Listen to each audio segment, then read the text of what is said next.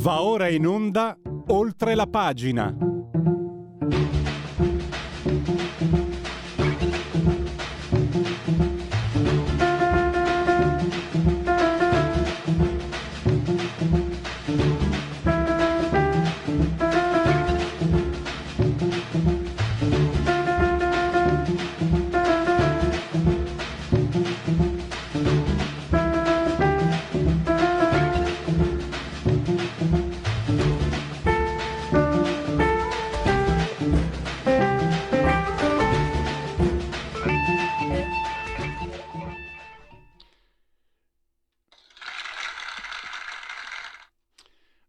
Applausi eh, questa volta, quest'oggi non sono solo per questa meravigliosa sigla di Oltre la pagina, rubrica di Radio Libertà di Uno Miyake, ma devo dire anche per le previsioni del tempo e Weather Report, perché lo confesso, avrei voluto andare avanti oltranza ad ascoltarli perché è davvero eh, un brano molto, molto scelto da procurato da me, ma scelto dal dottor Federico Borsari, saldamente sulla torre di comando in regia tecnica.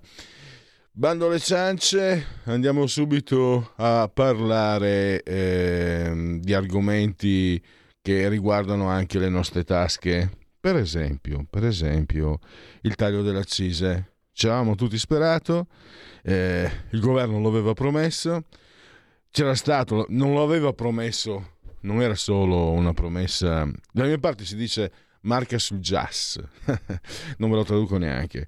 Eh, era una promessa perché mh, fondata, perché si basava anche sulla discesa del prezzo del greggio, che era sceso a 80 dollari il Brent, la valutazione era scesa a 80 dollari al barile. Se non che poi c'è stato invece un rincaro intorno a quello che, tutto quello che va nel mercato del, del petrolio e, e alla fine il taglio delle accise avrebbe comportato una spesa di un miliardo al mese. Troppo. E questo però è solo l'inizio, perché poi c'è il braccio di ferro con uh, i benzinai, c'è l'antitrust che ha, ehm, che ha eh, avviato un'istruttoria nei confronti di Eni, Esso, IP, Kuwait, Petroleum Italia e Tamoil perché ci sarebbero delle irregolarità. Insomma, è una situazione confusa. In questi giorni ci ha aiutato a fare chiarezza Gianmaria De Francesco sulle pagine del giornale, il suo, il suo giornale, la sua redazione. Eh, Gianmaria lo abbiamo in collegamento via Skype, io non posso vederlo per motivi tecnici, come amo dire, purtroppo lui può vedere me, peggio per lui, ma mm. metto, ho già messo in loop una serie di immagini. Benvenuto Gianmaria e grazie per essere qui ai nostri microfoni. Buongiorno a tutti e grazie a voi. Allora, il quadro, il quadro, il taglio delle accise che era stato promesso poi per, per, situazioni, qualcuno ha accusato anche di superficialità il governo. In realtà mi sembra, seguendo anche i tuoi articoli, eh, certo, magari certe volte bisogna andare coi piedi di piombo, però si sono verificate dei, dei rincari che non erano stati, che non erano prevedibili, mi sembra. Ma al di là di questo, poi, adesso com'è la situazione? Com'è anche il fatto, di questo rincaro per le nostre tasche? Eh, come stanno le cose, Gianmaria? Allora, i rincari che ci sono dal, dal primo gennaio legati allo stop dello sconto complessivo da 18 centesimi al litro sono appunto pari alla, al, mancato, al mancato sconto. Eh, nel senso che non... Eh, sì, poi magari c'è qualche millesimo di euro in più o in meno a seconda del distributore, ma gli aumenti sono intorno a quel... sono in, di quell'ordine. Dunque, considerato che in questi giorni più o meno il prezzo del petrolio è rimasto tutto sommato invariato, ecco che eh, fondamentalmente la, proprio la sospensione di, di, di, questo sconto ha portato a rincari generalizzati che comunque eh, si spera che possano essere in qualche misura assorbiti perché col nuovo decreto viene ripristinata questa mh, accisa mobile per cui il maggior gettito IVA portato dal, dai rincari dei carburanti eh, può essere è il, è il maggior prezzo rispetto a quanto era previsto nel documento di economia e finanza può essere può portare una revisione su base bimestrale dei prezzi, soprattutto delle accise, e quindi in un mini sconto futuro di cui credo che si parlerà da marzo. Eh, sicuramente se il prezzo dovesse, del petrolio dovesse aumentare, la, la situazione potrebbe diventare difficile, perché già con, con questi livelli qui di, di prezzo parliamo di un aggravio di spesa che può andare dai 200 ai 300 euro a famiglia. Eh, se invece il, il prezzo aumentasse, eh, sicuramente la situazione sarebbe, sarebbe molto peggiore, ma uh, insomma eh, bisogna aspettare perché le prossime riunioni del, dell'OPEC e vedere un po' quello che accadrà se dovesse salire quella la, sarebbe quella la vera tragedia. Eh, Gianmaria, seguendo diciamo, l'economia, cerca, cercando no, con i miei mezzi, non sono addetto ai lavori, comunque c'è una costante, il, il rincaro energetico, la crisi energetica. Eh, guarda, io sento te, sento cerco di sentire i più bravi, no? quelli che c'hai, quelli che possono dare un contributo eh, di comprensione ai nostri ascoltatori. E c'è una costante, c'è una, eh, una, una cosa in comune.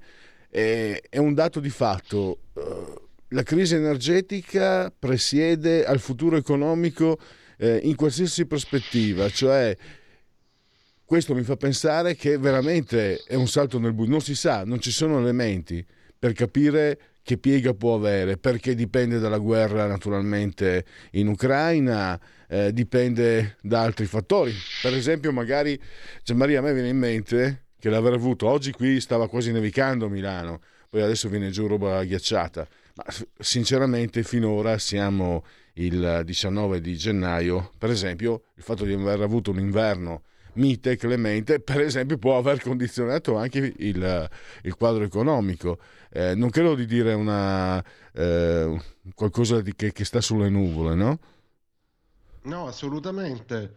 Il fatto che fino a oggi purtroppo le temperature siano state clementi ha, ha contribuito ad aumentare i risparmi eh, che eh, sono fondamentali in questa fase di prezzi a rialzo. Però eh, dal punto di vista del gas, eh, credo che per il momento si possa guardare con moderato ottimismo eh, ai prossimi mesi perché uh, i future uh, sono intorno ai 62-63 euro che confrontati con, con qualche mese fa eh, ci troviamo a un prezzo che è uh, 3-4 volte inferiore rispetto ai picchi, anche 5 volendo, perché ad agosto si toccò quel record a 300 euro megawattora, però eh, eh, chiaramente siamo sempre tre volte sopra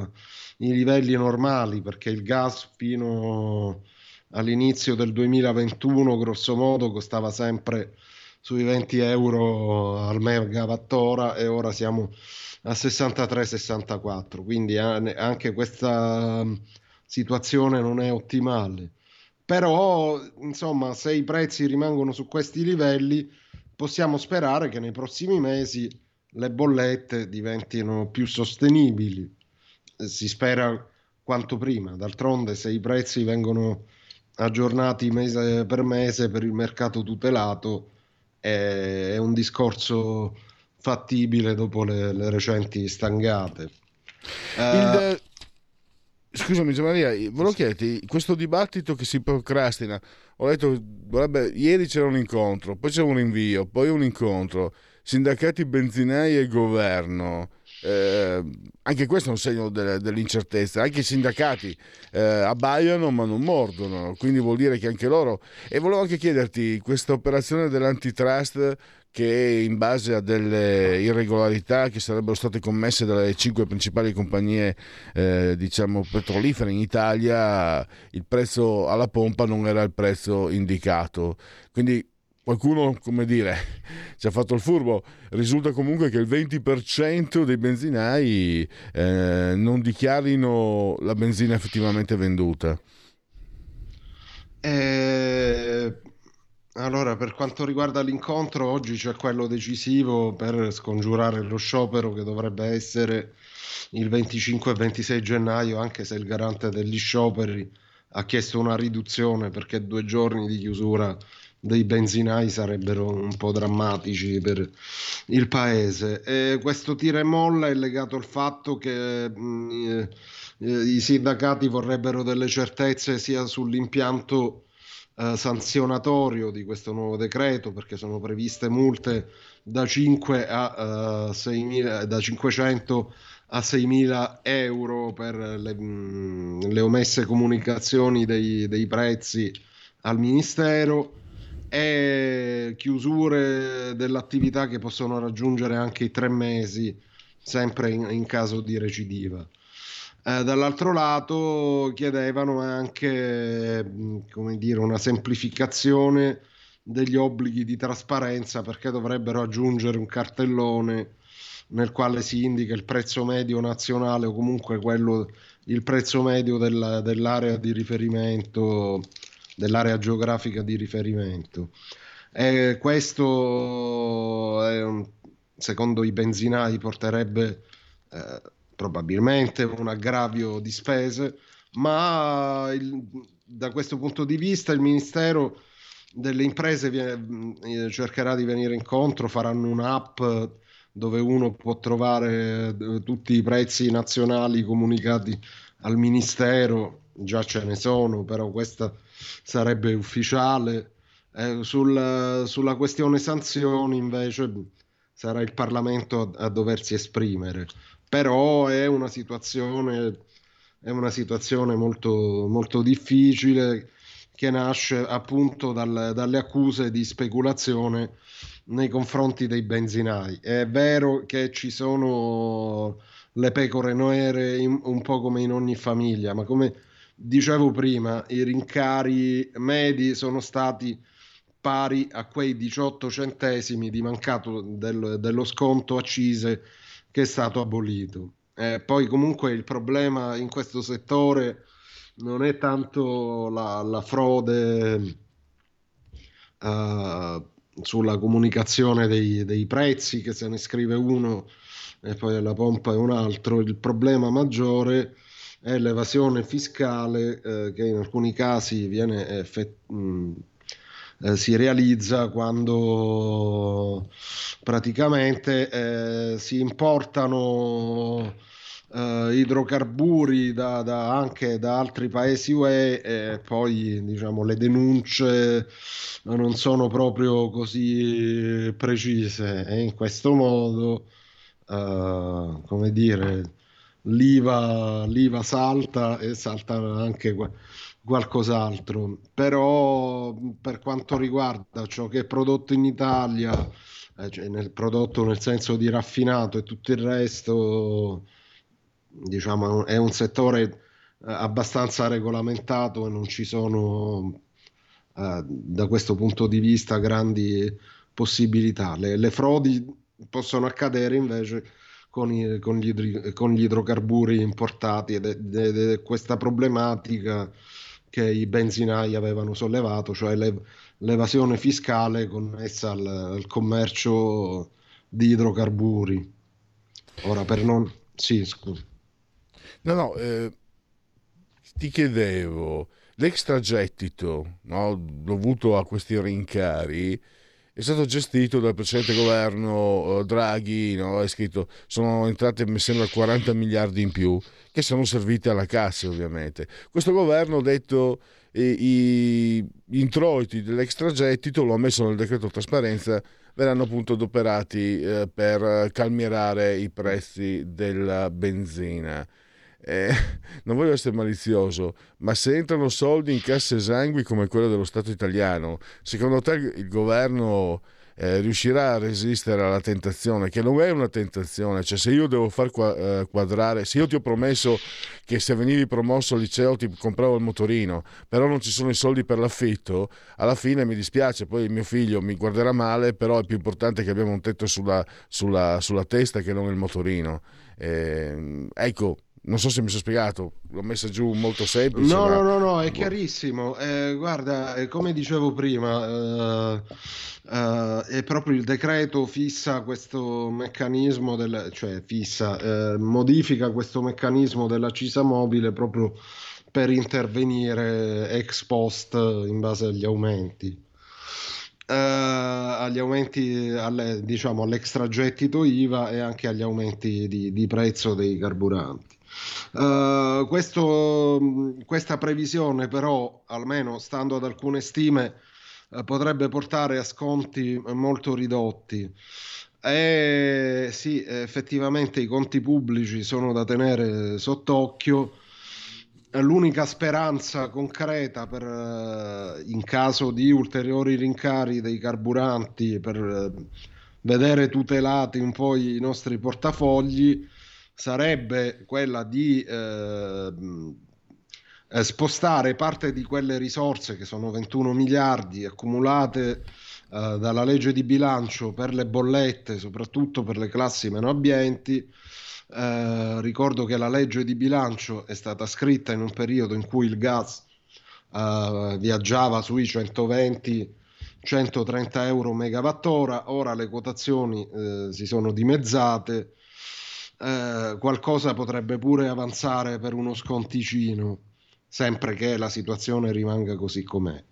Altrimenti poi diventerà eh, molto difficile proprio complessivamente perché eh, rincari da una parte eh, legati ai prezzi energetici, inflazione dall'altra, sempre spinta dai prezzi energetici, eh, potrebbero creare quel mix devastante che diciamo soprattutto in un periodo in cui eh, come quest'anno dove ci saranno parecchi rinnovi contrattuali, io ritengo probabile che a quel punto i sindacati vadano ai tavoli chiedendo di recuperare parte dell'inflazione e diciamo non avrebbero tutti i torti eh, anche da un punto di vista liberale perché non è che si può cioè prendere solo da, da una parte o, o, far pagare solo, solo, alcuni. Chiaramente il governo ha fatto la scelta dei,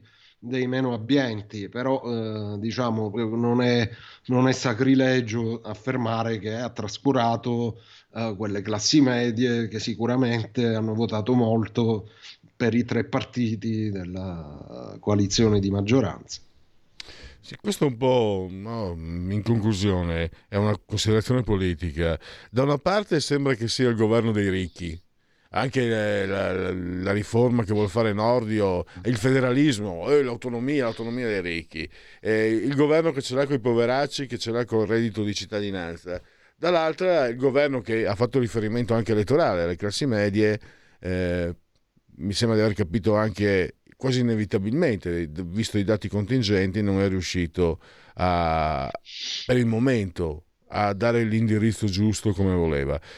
Secondo te questo è un uh, presagio di poca fortuna o invece al contrario, viste le difficoltà, eh, comunque questo governo, siamo a gennaio, a fine gennaio, e comunque sta, sta districandosi in mezzo a difficoltà non, non comuni? E quindi essere, possiamo essere moderatamente ottimisti. Non sto parlando di, sto par- di destra-sinistra, sto parlando come cittadino. Come cittadino nessuno può, può, avere convenienza che un governo fallisca, perché dopo sono cavoli amari. No, il discorso è questo, che sicuramente negli anni con le varie crisi che si sono uh, succedute, uh, sicuramente la composizione dei, dei, redditi si è, come dire, molto sgranata, uh, sicché quella che un tempo era la, la classe media, e sicuramente qualcuno è, è scivolato verso il basso, forse più di, di qualcuno, però e, e infatti il centrodestra, ma eh, proprio in tutte, tutti e tre i partiti, hanno sempre mostrato molta attenzione verso uh, chi viene da, da, situazioni di svantaggio. E, um, chiaramente se la situazione economica restasse molto difficile, sempre quella sarebbe la priorità. Uh, c'è da augurarsi che la situazione migliori, altrimenti non si potrà mai avviare eh, uno, di quelle, eh, che, uno dei, dei, punti cardine del, del, programma di governo, che sarebbe una riforma fiscale, diciamo, un po' più friendly nei confronti eh, della cosiddetta classe media. Gianmaria, siamo arrivati al termine di questo collegamento. Io ti ringrazio come sempre per la tua chiarezza e per la tua disponibilità. Gianmaria De Francesco del Giornale, grazie davvero, risentirci presto. Grazie a voi e arrivederci. I film sono sogni che non dimenticherai mai. Che genere di film faremo? Movie Time la magia del cinema. Ogni sabato, dalle ore 16. Qual è stata la tua parte preferita? Radio Libertà, la tua radio. È impossibile. Solo se pensi che lo sia. Non è meraviglioso? Stai ascoltando Radio Libertà. La tua voce libera, senza filtri né censura. La tua radio.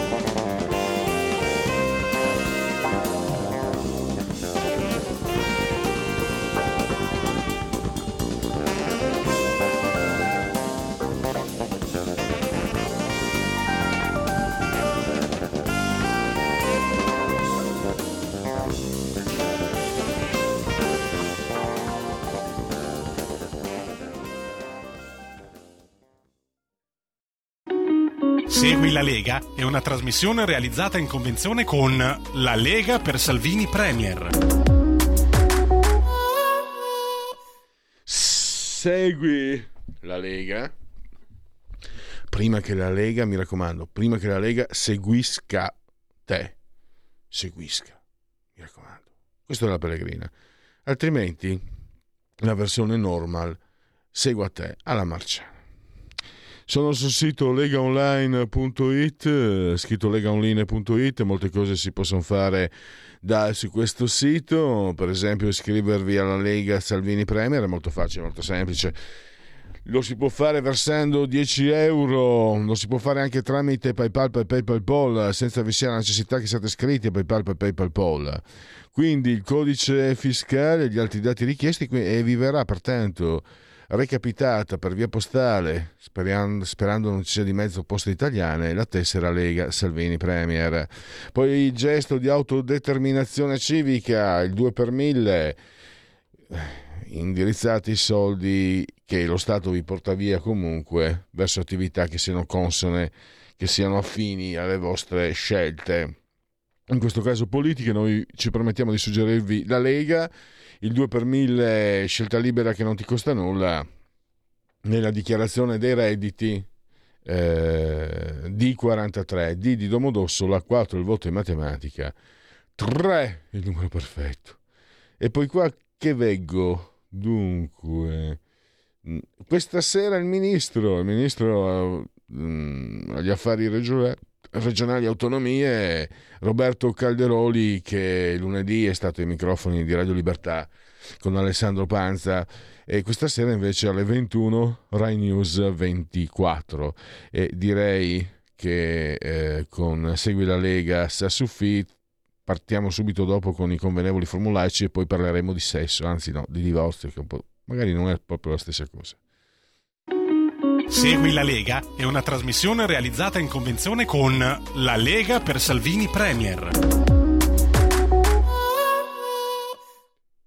Dunque, eh, siete in simultanea con noi quando sono scoccate le 11.06. Noi chi siamo? Siamo il dottor Federico Borsari assiso sul altare di comando in regia tecnica, entrambi sospesi a 226 metri sopra il livello del mare. Temperatura interna ci, di, interna ci dice che siamo a 24 gradi, fa caldo, fa caldo, eh, centigradi sopra lo zero, esterna invece 2,1, veniva giù roba ghiacciata qui a Milano, sembrava quasi neve quando mi sono alzato io, poi eh, niente. 94% l'umidità, 1003.7 millibar la pressione, come sempre l'abbraccio che rivolgo in una maniera estremamente forte, forte, forte, forte a signora Angela Coltilde e Carmela. Loro ci seguono, ma vi dico anche, vi garantisco anche che ci seguiscono pure, ci seguono e ci seguiscono. Ah sì, sì, sì, signori. Dove? Dal canale 252 della televisione. Eh, ci potete appunto anche guardare perché Radio Libertà è diventata una radiovisione, eh, quindi chi si abbona a Radio Libertà campa oltre cent'anni, meditate gente, meditate. Poi naturalmente c'è arbitrio e libertà, quella di seguirci anche cullati, di continuare a farvi cullare dalle algide eh, note digitali della Radio DAB oppure ovunque voi siate con grande comodità in auto, in bagno, mentre mangiate, mentre lavorate, mentre siete in tram, in autobus, in taxi, in metropolitana, a scuola, insomma ovunque, mentre, visto che mentre fate l'amore, eh, potete ascoltarci grazie all'applicazione iOS Android dal cellulare, smartphone, iPhone, iPad, eh, mini iPad, tablet, mini tablet e chi ne ha più ne metta. Alex, accendi Radio Libertà, passaparola, ve ne saremo riconoscenti. Cosa manca ancora? C'è il nuovo social dove è sbarcata Radio Libertà, Twitch, c'è il ritorno su un classico come YouTube, ovviamente, e c'è anche eh, la pagina Facebook e poi c'è l'ottimo e abbondante eh, sito che è radiolibertà.net. E adesso andiamo a parlare di un argomento eh, che allora mm, quando uh, ci confrontiamo con gli argomenti che ci vengono proposti da Ashley Madison, e colgo sempre l'occasione, perché se no, sapete perché? Magari qualcuno dice, eh, ma ogni volta dici bravi a quelli dell'ufficio stampa, ragazzi, perché presumo molto giovani dell'ufficio stampa di Ashley Madison. Se lo dico io non gli dice nessuno, ma nella vita in generale. se non trovi mai nessuno che ti dica, bravo, fai le cose per bene, sì sì, vai avanti così. No, insomma, se uno fa le, perché non, anche per, perché non sottolinearlo? Anche perché sinceramente eh, sono molto contento perché il contatto che abbiamo stabilito permette a questa radio, a questa trasmissione di affrontare tematiche che non sono usuali, ma sono fondamentali sono importanti. E qui tra il sesso e il divorzio, che rapporto c'è? Di sicuro, io mi sono preso anche la leggerezza, per esempio, scrivendo un po' diciamo, la presentazione sulla pagina Facebook, Epifania che tutti i matrimoni si porta via. E sapete, non lo riscriverei perché è, il divorzio non è un, non è un momento. Io, a parte che non sono sposato, sono convivo, ma per fortuna sono 33 anni e finora è andata bene così, però so che è una cosa che pesa molto. E, e c'è questa, questo fatto. Dopo le vacanze di Natale c'è un picco, addirittura c'è, c'è un, un aumento vertiginoso su Google del, della frase come si divorzia e poi anche la stessa piattaforma dei incontri Ashley Madison, che è una delle più importanti leader nel settore a livello internazionale, registra un aumento di iscritti, cioè significa una ricerca di nuovi partner. Allora ci spiega tutto Marta Giuliani, che è psicoterapeuta, sessologa ed è socia fondatrice della Società Italiana di Sessologia. Dottoressa, grazie per eh, aver accettato come sempre il nostro invito, grazie per essere ai nostri microfoni e benvenuto e buongiorno naturalmente.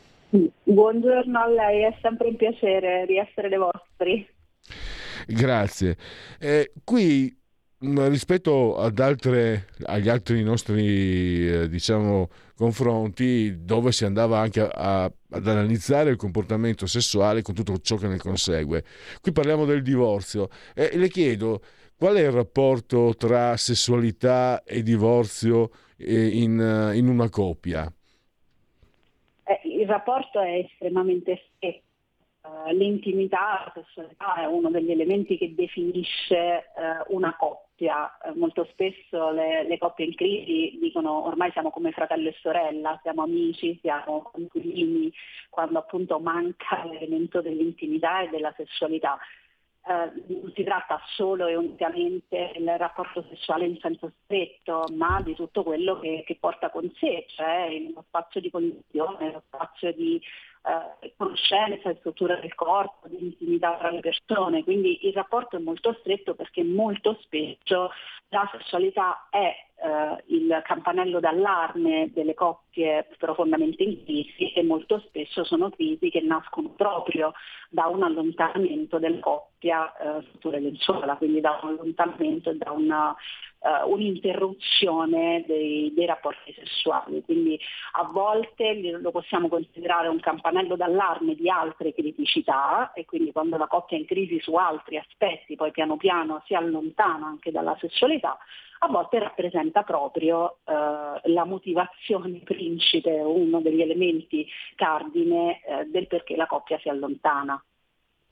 E questa, diciamo, coincidenza, no, non so, no, ecco, è una coincidenza, non lo è, non può esserlo, il fatto che il primo giorno eh, utile dopo l'Epifania eh, schizzano a, a, alle stelle le domande di divorzio. Cosa succede? Cosa può essere accaduto durante le vacanze di Natale? Non so, io ho scritto magari la consuetudine che porta a una convivenza H24 che, che, mette in risalto quello che diceva lei prima, cioè eh, l'incomunicabilità, l'insoddisfazione del rapporto. Cos'altro? Mm, ci spieghi, professoressa? Allora, non, è, non, è, assolutamente un caso. Eh, dal punto di vista statistico i picchi più grandi di richieste di divorzi sono eh, dopo le pause, eh, le festività che possono essere quelle estive piuttosto che quelle natalizie, Uh, si è registrato un piccolo divorzio dopo il lockdown, quindi tutte le volte che la coppia in modo forzato uh, interrompe la propria quotidianità ed è costretta a uh, non solo una convivenza forzata, inteso proprio all'interno delle mura domestiche come un po' lo possiamo aver visto dopo il lockdown, ma a dover condividere degli spazi e dei momenti della giornata sempre maggiori, è normale che laddove ci siano delle criticità importanti all'interno della coppia, queste diventano molto più visibili, diventano anche molto più difficili da gestire e si riesce meno a far finta di nulla. Um, le conflittualità, le tensioni, um, durante la quotidianità, quindi nelle settimane che potremmo considerare lavorative, no? quando la coppia si saluta la mattina e si ritrova la sera, eh, le conflittualità o vengono lasciate in disparte perché ci sono altre priorità da gestire, tipo la vita quotidiana, eh, oppure eh, si riducono a dei piccoli momenti della giornata, che può essere un'ora, un'ora la sera o una mezz'ora la mattina. Durante le festività, anche le festività natalizie, quello che accade è che la coppia si ritrova eh, molto tempo insieme, eh, con meno impegni in termini pratici, ma poi ci sono anche altri aspetti. Le festività natalizie in modo particolare portano con loro eh, anche tutto un aspetto di contatto della coppia con l'esterno, con la socialità. Eh, si va dai familiari, ci sono le feste con gli amici, gli aperitivi con gli amici, quindi la coppia si trova a dover mostrare se stessa in dei contesti sociali e eh, se la coppia non è particolarmente affiatata o ci sono delle problematiche, queste sono tutte condizioni che possono farle emergere in modo importante, perché ovviamente ci si presenta all'esterno ehm, per quelle che sono le proprie caratteristiche di relazione, non tanto per quello che si fa durante il giorno. Quindi eh, è piuttosto normale che queste conflittualità aumentino, che le persone eh, percepiscano durante il periodo natalizio eh, laddove magari alcune problematiche non erano emerse, iniziano ad emergere. Um, ad esempio nel, nel comunicato no, di, di, di, Ashley Madison viene riportata um, la storia di questa iscritta no, che uh, sposata dopo vent'anni durante il, il periodo natalizio sente la solitudine perché il marito lavora è fuori. Um, ecco, questo, l'elemento della solitudine è un elemento che viene spessissimo riportato. Eh, c'è una famosa frase che dice ehm, pensavo che la cosa peggiore fosse eh, essere sola, eh, invece diciamo, il dolore più grande è sentirmi solo in compagnia di qualcuno. La solitudine emotiva e la solitudine relazionale eh, nonostante l'altro, il partner o la partner siano presenti, è forse l'elemento che maggiormente poi può portare le persone a comprendere che la coppia è arrivata magari a capolinea, è arrivata a un momento di crisi profonda. Mi domando, mm, percorrendo questa strada alla rovescia, no? Se una coppia ha dei motivi di, di distacco, di frizione, di lontananza, di difficoltà, eh, può la sessualità aiutare a recuperare? In che modo la sessualità? Io immagino di sì. Eh, ma lo chiedo proprio a lei che è, è un addetto ai lavori. Eh, è possibile quindi che la, il, il, sesso, la sessualità eh, aiutino a recuperare certe lacune che si sono create in altri aspetti della vita di coppia? Eh, sì, la risposta è sì, ovviamente eh, dipende dal livello di crisi in cui si trova la coppia. Um, e con eventualmente un aiuto esterno in molti casi, perché la crisi porta anche a un congelamento della situazione, per cui poi si creano dei circoli viziosi, per cui la sessualità, come dicevamo un po' all'inizio, diventa un sintomo piuttosto che uno spazio eh, di riavvicinamento.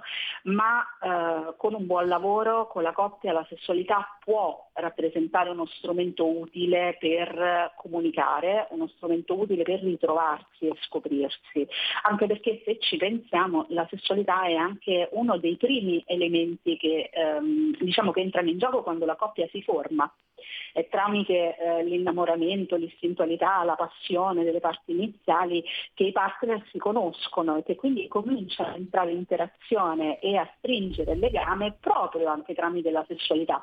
E per sessualità faccio una piccola parentesi però, se me la concede, che non intendiamo solo il rapporto sessuale. Sessualità è tutto ciò che attiene alla sfera dell'intimità fisica e dell'erotismo della coppia. Molte coppie in crisi non si baciano neanche più o non hanno dei baci passionali, non si abbracciano, non condividono momenti di intimità magari neanche in bagno, no? o si spogliano si vestono in altre stanze. Ecco, eh, cominciare a riaprire quella sfera, poi può portare anche alla sessualità intesa come rapporti sessuali o come piacere sessuale, sicuramente può essere di grande aiuto per riavvicinare i partner. Mm, ha fatto bene a precisare, ma comunque avevo capito, avevo capito bene, è chiaro che eh, per me non può essere che la sessualità si inizi e termini nell'amplesso, ovviamente. L'erotismo, il piacere anche della condivisione. Per me, guardi, adesso dico una cosa che visto il fatto che io sia tecnicamente un obese, obeso e anche la mia compagna non sia proprio mo- magra, anche mangiare insieme è un momento di erotismo per certi aspetti. Eh, non credo di aver detto una cosa così strana. Cosa dice, dottoressa? No, mh, assolutamente, ma eh, l'ho precisato perché molto spesso le coppie in crisi questo non riescono a individuare con facilità.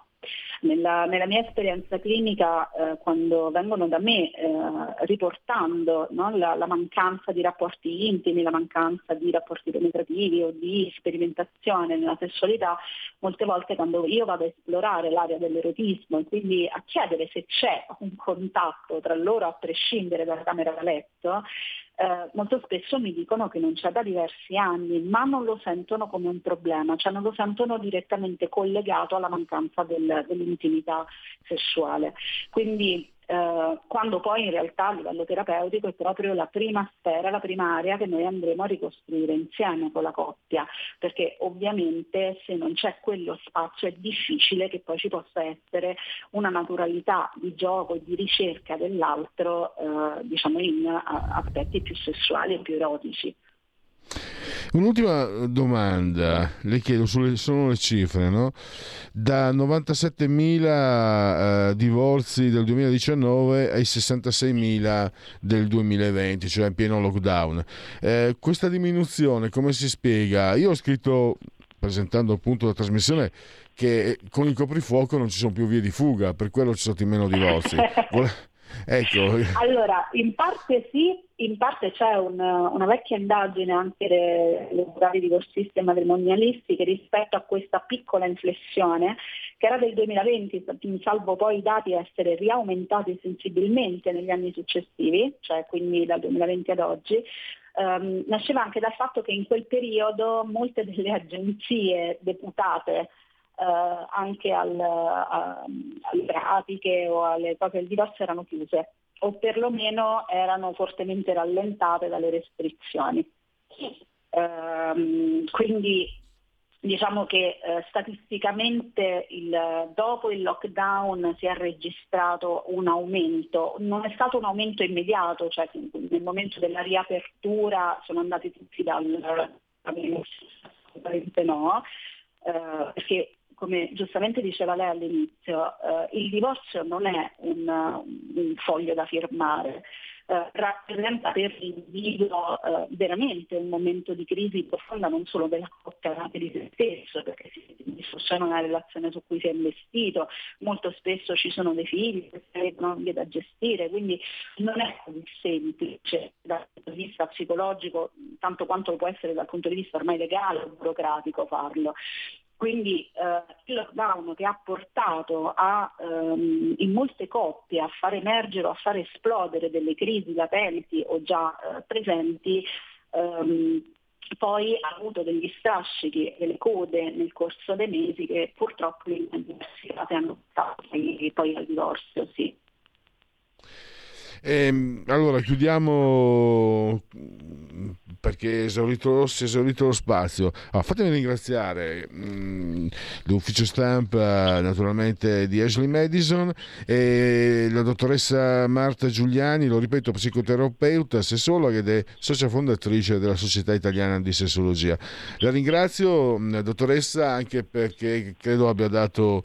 Eh, abbia contribuito a dare ai nostri ascoltatori informazioni molto utili per quanto riguarda le loro uh, relazioni eh, sentimentali e eh, di coppia. Grazie ancora e risentirci a presto. Grazie a voi dell'invito, a presto.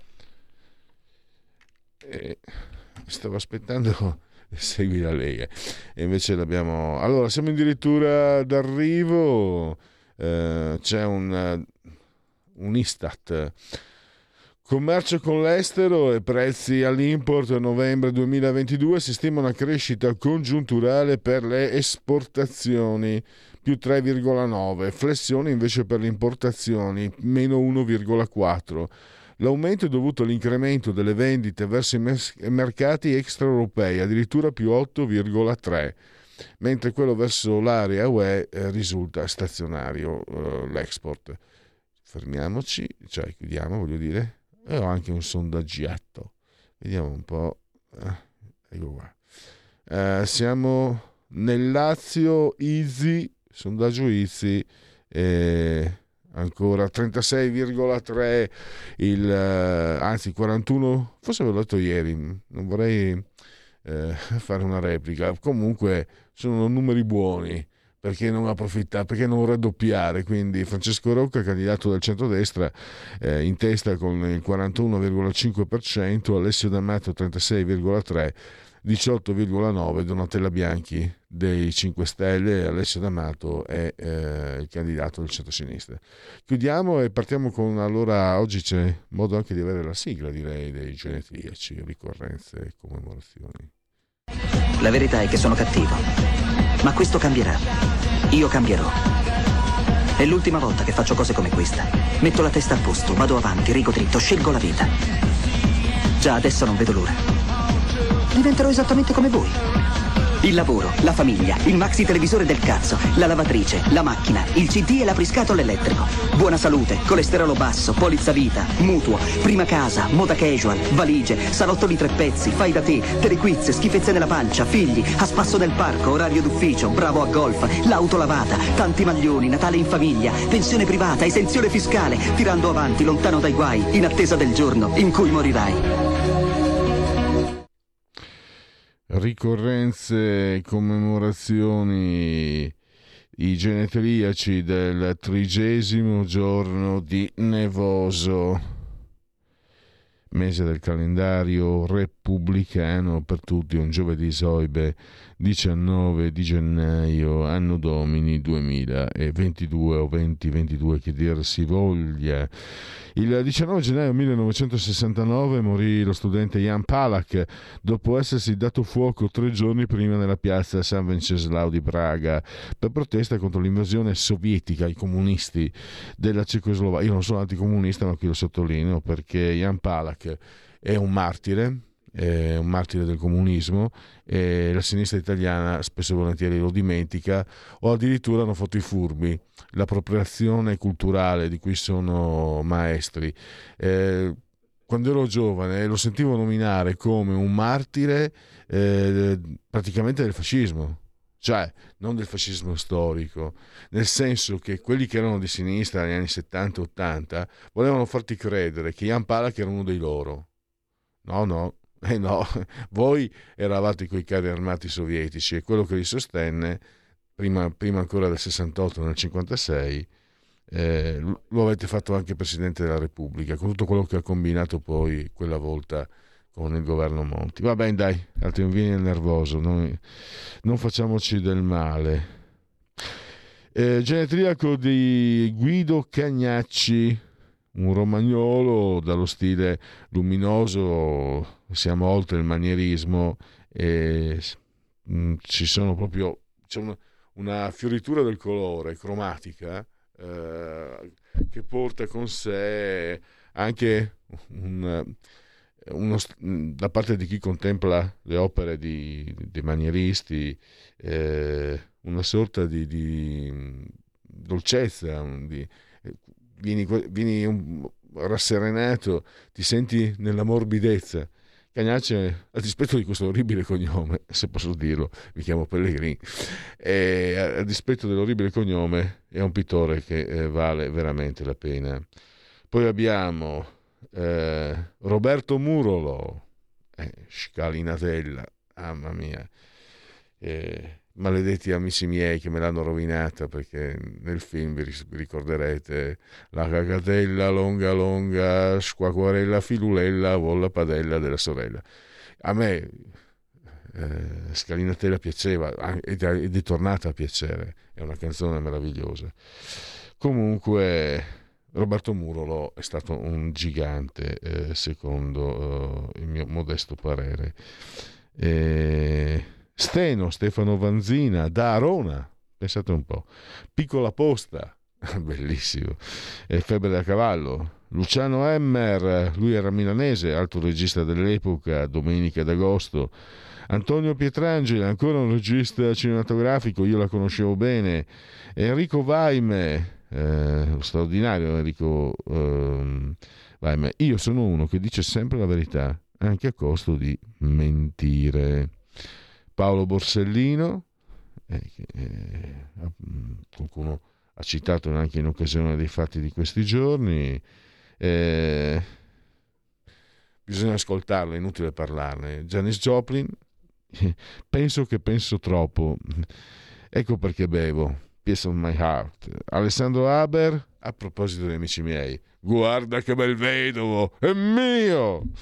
E poi eh, il principino delle Bahamas, eh, Robert Palmer, eh, John and Mary, Power Station. Eh, è stato una giovane, giovanissima bandiera della Lazio proprio diventare un bandierone del Milan, gran giocatore e persona che mai una volta, qualche volta aveva degli interventi duri, ma è stato un gran difensore, Mauro Tessotti.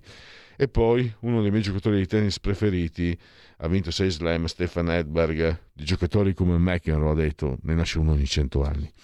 E andiamo a chiudere con due nomi giganteschi, il provenzale post-impressionista Paul Cézanne. Dipingere non è copiare eh, servilmente il dato oggettivo, è cogliere un'armonia fra i rapporti molteplici e trasporli in una propria gamma, sviluppandoli, seguendo una logica nuova originale.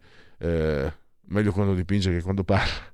E infine, Nevermore, Nevermore. Anche nella tomba non tutto è perduto. Nevermore da Boston, meglio di così, non si può chiudere. Con lui, Edgar Allan Poe. Non dico neanche altro, non dico neanche... Ah beh sì, c'è Lega Liguria, ringrazio Federico Dottor Borsari sotto di comando di Geotecnica e ringrazio voi eh, per aver scelto anche oggi Radio Libertà. Radio Libertà. Veniamo da una lunga storia e andiamo incontro al futuro con spirito libero per ascoltare tutti e per dare voce a tutti. Stai ascoltando Radio Libertà. La tua voce libera, senza filtri né censura. La tua radio.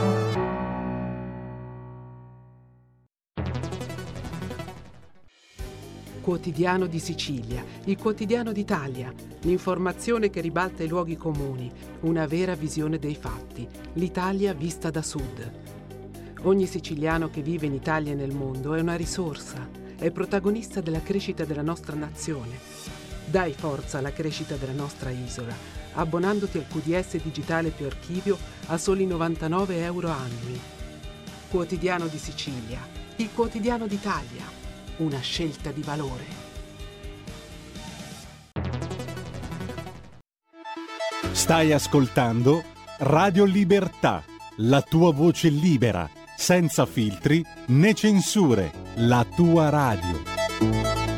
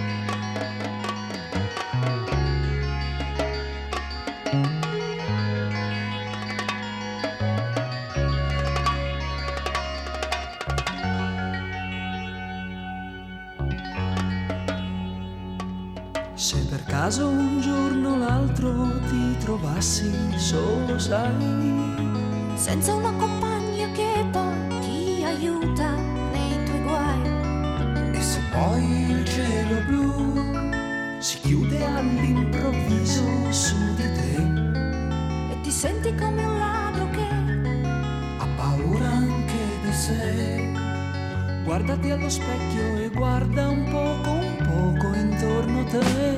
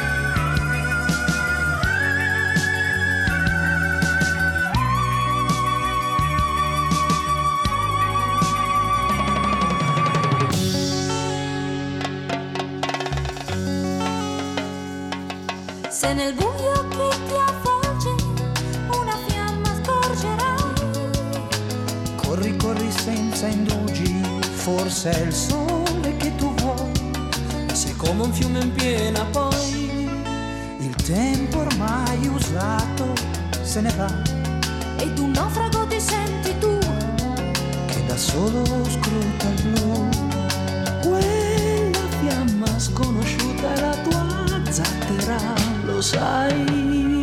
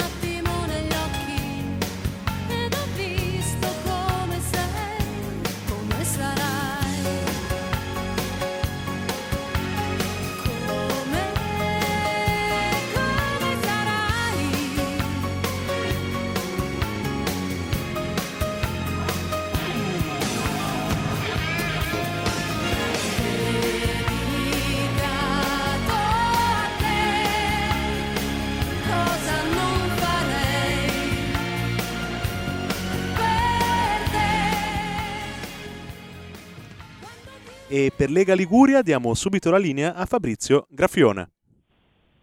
Buongiorno a tutti da Genova e dalla Liguria, oggi nuvoloso, fa freddo anche qua, eh. siamo intorno ai 4-5 gradi, pioggerellina, vabbè dai speriamo che da domani cominci un po' a tornare il sole. Passiamo subito in questo clima del tutto invernale qui nella nostra bellissima Liguria al primo ospite della mattinata che è il consigliere regionale, nonché vice capogruppo Sandro Garibaldi che dovrebbe essere a Chiavari. Ciao Sandro! Ciao, ciao a tutti, buongiorno. Come hai detto Dove tu, la giornata... Beh, il tempo è quello che è Genova più o meno, sta addirittura eh, a Chiavari no, città, ma subito nelle- nel- nell'immediato entroterra, ma proprio a, a un chilometro, due chilometri da Chiavari, sta nevischiando e addirittura eh, sta nevicando forte, giustamente, per fortuna anche dico, eh, sulle nostre alture dove abbiamo gli impianti da sci, parlo di Santo Stefano d'Aveto, quindi che ci voleva un po' di neve serve perché sicuramente dà respiro a chi tutto l'anno lavora per, per questi impianti che sono importantissimi, che sono penso gli unici in Liguria che siano funzionanti attualmente. Sono gli unici in Liguria insieme a Monesi, sopra Imperia, ma eh, gli impianti sciistici, ferma restando la neve, la caduta della neve, sono aperti o no, Sandro? Sì, sì, aspettavano questa neve, avevano aperto a Natale, però non c'era neve, comunque c'è un impianto, ci sono due impianti di salita che servono anche per altri scopi, c'è un sacco di gente che va a passeggiare oppure va a fare i giri con mountain bike, quindi possono risalire in quota e poi fare le discese, quindi servono non solo per la neve ma anche per altri utilizzi. Però aspettavano neve perché è chiaro che eh, eh, queste, queste piccole cittadine del nostro entroterra vivono sul, sul turismo anche invernale, quindi è chiaro che non hanno altre attività importanti e quindi speriamo che questa neve resista, che venga un po' di freddo, che tra l'altro eh, è la stagione giusta anche perché serve anche per, per altre cose, per l'agricoltura e per altre cose. Quindi ogni stagione secondo me deve rispettare i suoi canoni come è sempre stato. Ultimamente era variato qualcosa e, e quindi poi subiamo tutte le conseguenze magari in primavera quando non ci sono, ci sono problemi idrici e quant'altro. Bene, allora neve anche in Liguria, testimonianza diretta di Sandro Garibaldi, cambiamo pagina e passiamo a un altro argomento, rimaniamo sempre sul Levante Ligure perché eh, Sandro ha partecipato a Roma l'altro giorno a un incontro presso il Ministero dei Trasporti ehm, insieme il nostro viceministro Ligure alle infrastrutture e trasporti Edoardo Rixi eh, un incontro con l'amministratore delegato del gruppo Ferrovie dello Stato, Luigi Ferraris. Ecco, questo incontro era sull'area ex calo merci ferroviario, sull'autosilo sostanzialmente, però poi ehm, diciamo, il- si è parlato anche di queste barriere eh, antirumore, mh, barriere che do- dovrebbero sorgere su tutta Chiavari, addirittura alte 7 metri, e, insomma gli abitanti hanno- si sono un po' lamentati perché sarebbe un po' tipo una linea Maginot e, e- e tu hai ottenuto il risultato diciamo, di congelare per il momento questo progetto in attesa di condividere una proposta alternativa condivisa da Comune e dai residenti chiavaresi. Ecco, ci spieghi un po' com'è andata? Beh, come hai detto tu c'è questa problematica che riguarda non solo Chiavari ma riguarda tutta la Liguria e poi riguarderà tutta Italia perché c'è una norma che prevede che si debba abbattere eh, in parte eh, dove è necessario eh, il rumore creato da- da- da- da- dai treni che, che transitano, che sono a volte molto vicini a palazzi e quant'altro. Il problema è che questo progetto prevedeva queste barriere gli spazi in Liguria sono molto ristretti, eh, quindi sono addirittura alcune arrivavano a 1,50 m dai, dai terrazzi delle abitazioni e trovarsi un muro eh, di alto eh, da- dai, dai 5 metri, 4 metri e mezzo, 5 metri, ai 7 metri e 30 era davvero impattante e creava, eh, o poteva servire sicuramente per abbattere eh, diciamo, eh, il- rumore, ma al tempo stesso creava, creerà, se andremo avanti, ma credo che ormai la soluzione eh, sia addirittura d'arrivo, e poi adesso andremo avanti e vi spiegherò come più o meno, quindi creava un problema anche di, oltre che di visibilità, che è anche un problema di ricircolo di aria, perché è evidente che poi eh, non, non circola più aria, oltre al fattore estetico c'era anche un problema diciamo, eh, di aria. E oltre a quello c'è un terzo problema che era quello che poi occorre fare delle vie di fuga ogni 250 metri, quindi occorreva poi fare degli espropri nei giardini, nei terrazzi, perché è chiaro che se dovesse mai succedere un incendio sul treno anche una- occorrono anche le vie di fuga. Quindi era tutta una una serie di problematiche che si susseguivano e, e io questa situazione l'ho esposta all'amministratore delegato di fronte al ministro Rixi, al vice ministro Rixi e hanno subito capito che eh, effettivamente eh, bisogna trovare una soluzione diversa e sono resi immediatamente disponibili a, a trovare una soluzione che adesso poi credo che si andrà il 20 a fine- entro fine mese dovremo vederci il 31 eh, sempre giù a Roma e eh, probabilmente si andrà su una, revisione del progetto se- cercando soluzioni alternative e, e non mettendo queste famose barriere che creavano e creerebbero un disagio enorme eh, in Liguria, ma vi ho detto poi che è una cosa che meno male toccherà tutta Italia. Eh sì, perché queste barriere servono, ci sono an- altre soluzioni anche per abbattere il rumore, però bisogna farle un po', bisogna realizzarle un grano salis a seconda di com'è il territorio. Anche io per esempio Certo. abito vicino Certo. alla ferrovia come tanti qui in Liguria, da me non c'è nessuno, eh, eh, dall'altra parte le barriere si possono costruire eh, eh, nel palazzo del mio vicino eh, di casa invece sono, c'è, c'è un altro, c'è un altro palazzo Ma- ma credo che si quindi debba- non, si può, cioè, non si può mettere una barriera da, da 7 metri. Per esempio c'è- mi sembrava c'era anche la gomma da mettere sotto le rotaie, e anche poi c'è anche il famoso discorso di eliminare finalmente il fischio del treno che oramai è del tutto inutile, inusuale. ecco. No, no, ma Eh, i problemi- le, le- le soluzioni secondo me si possono trovare, si può andare come hai detto tu da eh, sistemare della gomma che sicuramente eh, fa da, da cuscinetto, si può andare su delle alberature, si può andare incontro a chi eh, ha questo, questo problema eh, più di altri aiutandolo con un contributo per sostituire i serramenti e i vetri eh, doppi, quindi andando a trovare soluzioni alternative che eh, comunque riducono questo rumore che effettivamente c'è, questo disagio, ma al tempo stesso non creino eh, questo, questo muro, perché sarebbe un muro in lamiera plastica. disagi sul disagio. Ecco. Eh. Cioè, bisogna sempre ragionare e trovare la soluzione migliore e credo che se si mette a un tavolo seduti eh, ci si possa riuscire. Ecco. Credo che l'amministratore delegato è stato gentilissimo, immediatamente ha capito, quindi credo che sicuramente una soluzione la troveremo e credo che poi serva, gli ho detto, non solo in Liguria ma serva un po' dappertutto in Italia, perché questo problema poi si riproporrà anche nelle grandi città, eh, perché i treni arrivano alle stazioni e sono in mezzo alle città, giustamente. Quindi non è solo Chiavari, Chiavari con direzione è stato un caso perché è stata la prima città, quantomeno in Liguria, dove si voleva portare avanti questo progetto, però cercheremo di, modificare, di farlo modificare. e tu ti sei mosso tempestivamente, speriamo di trovare la soluzione più idonea per i residenti di Chiavari, di tutta la Liguria e a questo punto ti ringraziamo perché abbiamo subito il nostro secondo ospite in linea, ti auguriamo buona giornata e buon lavoro. Ciao Sandro. Grazie e buona giornata anche a voi, arrivederci, ciao a tutti.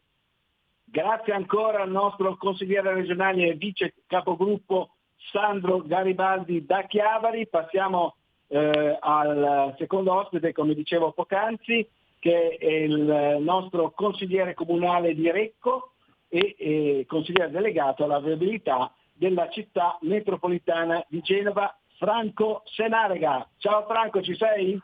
Ci sono, buongiorno a tutti. Eccomi. Ciao, Sandro. Eh, ciao Franco, scusa, ero ancora con la testa su Sandro. Eh, dove ti trovi in questo momento, Franco? Ma guarda, sono a Genova, sono passato presso gli uffici della città metropolitana per seguire un po' questa ondata di freddo che ha comportato un po' di nevicate sulle nostre alture, quindi da questa notte anche da ieri sera, spazzaneve, salatura delle strade, devo dire che tutte le strade sono percorribili, quindi il lavoro è stato efficace. Quindi neve, ma disagi pochi al momento. Disagi pochi, diciamo disagi pochi anche se l'utente ligure non è molto abituato alle temperature basse, ma diciamo, l'attività di prevenzione poi è servita, è stata utile, quindi tutte le strade sono al momento percorribili. Ecco, eh, senti, eh, cambiamo pagina. È notizia, eh, lo dico, lo, te lo chiedo anche come consigliere comunale di Recco e insomma del territorio, tu hai seguito anche questa cosa quando eri capogruppo regionale qui in Regione Liguria. Insomma, il Consiglio di Stato ha bocciato la eh, sentenza del TAR, cioè ha annullato la sentenza di primo grado del TAR della Liguria del 22 marzo scorso. I giudici amministrativi ligure avevano accolto il ricorso contro il decreto ministeriale che imponeva una perimetrazione provvisoria del nuovo parco di Portofino estesa a 11 comuni. Ecco, c'è stato un po' un attacco da parte del centro-sinistra, anche dei 5 Stelle, e, diciamo, l- l- il- però eh, la posizione della Regione Liguria e e anche quella della Lega è stata sempre un po' sostanzialmente un parco nazionale imposto dall'alto con un decreto non condiviso. Eh, ecco, eh, proprio ieri leggo testualmente il comunicato stampa di Regione Liguria eh, che dice la pronuncia del Consiglio di Stato si limita ad invitare tutte le parti processuali ad integrare il contraddittorio nei confronti dei componenti del comitato provvisorio preposto alla gestione provvisoria del Parco Nazionale. La sentenza non entra quindi nel merito della sentenza del TAR Liguria sui confini del Parco Nazionale, riportando la decisione sulla materia di nuovo nelle mani del giudice amministrativo Ligure, e cioè nel giudice del territorio e dei suoi attori. Ecco, volevo un po' commento su questo, su questo episodio di, di cronaca giudiziaria. Ma diciamo che eh, la storia eh, ci insegna che le imposizioni dall'alto non sono mai utili alla gestione del territorio. Noi abbiamo sempre detto che non ci appassiona il ragionamento che sia regionale, nazionale, va anche bene, ma che non si vadano a modificare i, con- i confini dell'attuale parco. Quindi la discussione eh, deve vertere su una condivisione su questo punto. Il eh, parco di Portofino è un'eccellenza proprio perché ricomprende un territorio unico, particolare, che è già perimetrato nei confini attuali.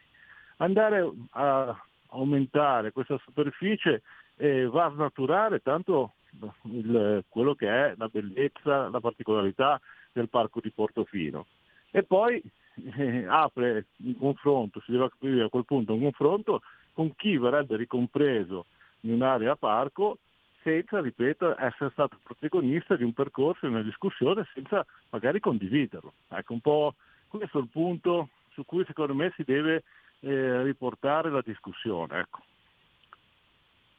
Ecco, eh, senti, mh, tra l'altro il territorio, insomma, mh, mi sembra che non voglia questo allargamento dei confini. Ma l'amministrazione di Recco ha fatto anche la campagna elettorale dicendo chiaramente che non si sarebbe allargato eh, al comune di Recco il parco di Portofino. Su questi i cittadini anche si sono espressi, quindi già è un, è un momento Interrompo, scusa un importante. secondo Franco, me. interrompo perché ti spie- eh, volevo spiegare un attimino, forse eh, così i nostri ascoltatori che non sono liguri eh, lo capiscono meglio. Allora, il Parco di Portofino c'è il comune di Portofino, il comune di Camogli e il comune di Santa Margherita Ligure. I limitrofi sono quelli di Rapallo, Recco, Zoagli, poi c'è Sori, giusto? Avegno. Vabbè, Sori, Sori no, Sori, eh, per arrivare a Sori dovresti ricomprendere tutto il territorio del comune di Recco, ipotesi che diciamo, adesso mh, non era, non era stata presa in considerazione, ma si andava su quelle aree che sono proprio confinanti col parco. Poi si va verso Zoagli, c'era l'ipotesi addirittura di andare su comuni anche dell'entroterra, ma ripeto, il, il punto è che chi conosce quel territorio e lo apprezza è un territorio veramente di grande pregio e eccellenza, no? sa che ha un marchio Portofino, no? Portofino, Camogli, Santa Margherita è ricompreso in quell'area, c'è una costa stupenda, c'è un- la possibilità di visitare il, il parco con i suoi sentieri, è un'eccellenza, le altre aree sono cosa diversa, allora poi non lo chiameremo più. Eh, parco di Portofino, lo chiameremo parco del Tiguglio, del Golfo Paradiso, dell'entroterra, cioè quello ha una sua ragione d'essere, no? Il resto, ripeto, no, deve passare, uno con- per la condivisione delle amministrazioni e de- de- de- dei cittadini. E su questo, come si è detto, no, oggi siamo ad, aff- ad affrontare questa decisione per una vecchia legge del- dello Stato che prevedeva l'istituzione del Parco Nazionale, no? ma mh, al- al- senza entrare nel merito se sia giusto o sbagliato, è quello che abbiamo sempre detto, va bene, ma non si modifichino i confini. Si faccia diventare quello semmai parco, parco nazionale. Ecco. Ma mh, detto questo, io sono sempre dell'idea che se la governance rimane a livello locale è sempre più efficace. E poi anche la- diciamo, quello che viene narrato, che arriverebbero più finanziamenti, più risorse, se poi aumentiamo la superficie, anche se aumentiamo in modo diciamo, non significativo i finanziamenti, vuol dire che poi per gestire eh, a chilometro quadrato ad ettaro la risorsa rischia magari di diventare anche insufficiente. Pensiamo a far bene, a promuovere un territorio d'eccellenza e gestiamo questa, questa risorsa eh, con, ripeto, la condivisione di chi ci vive e ci deve lavorare.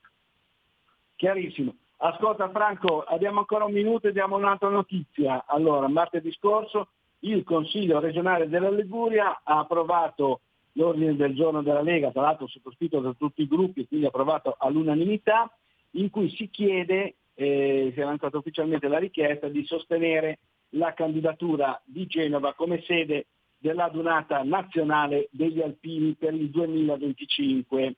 Ne volevo parlare con te perché tu avevi presentato e avevi fatto approvare nel 2019 per il 2021 un analogo ordine del giorno e ne parlo con te perché tu sei un alpino. Ma, eh, io ne sono felice, spero che questa volta si concretizzi. La- gli alpini sono amati da tutti, sono un corpo che è sempre vicino alla gente, spesso nei momenti di difficoltà. Eh, sono un numero eh, importante, una realtà importante del nostro paese e quella, l'ordine del giorno l'abbiamo diciamo, eh, approvato a livello di coordinamento in città metropolitana, visto che il Comune di Genova ha fatto lo stesso. Quindi insomma eh, tutti gli enti che sono interessati a questo prestigioso evento si sono mh, dichiarati ovviamente ben felici di poterlo accogliere. La decisione a questo punto non spetta a noi, ma diciamo che Genova, la Liguria è pronta e, e io da alpino iscritto al gruppo alpini del Golfo Paradiso ne sarei felice e onorato. Allora, speriamo che la, giornata 2025 si ten- del- del- dell'Associazione Nazionale Alpini si tenga, eh, mh, torni a Genova, perché l'ultima volta era stato nel 2001 se non erro, e viva gli alpini, ti ringraziamo, ti auguriamo buona giornata e buon lavoro. Ciao Franco. Buon lavoro a voi, buona giornata a tutti, grazie. Grazie ancora al nostro consigliere comunale di Reco e consigliere delegato alla viabilità della città metropolitana di Genova, Franco Senarega. Da Genova e dalla Liguria è tutto, linea a Milano da Fabrizio Grazione.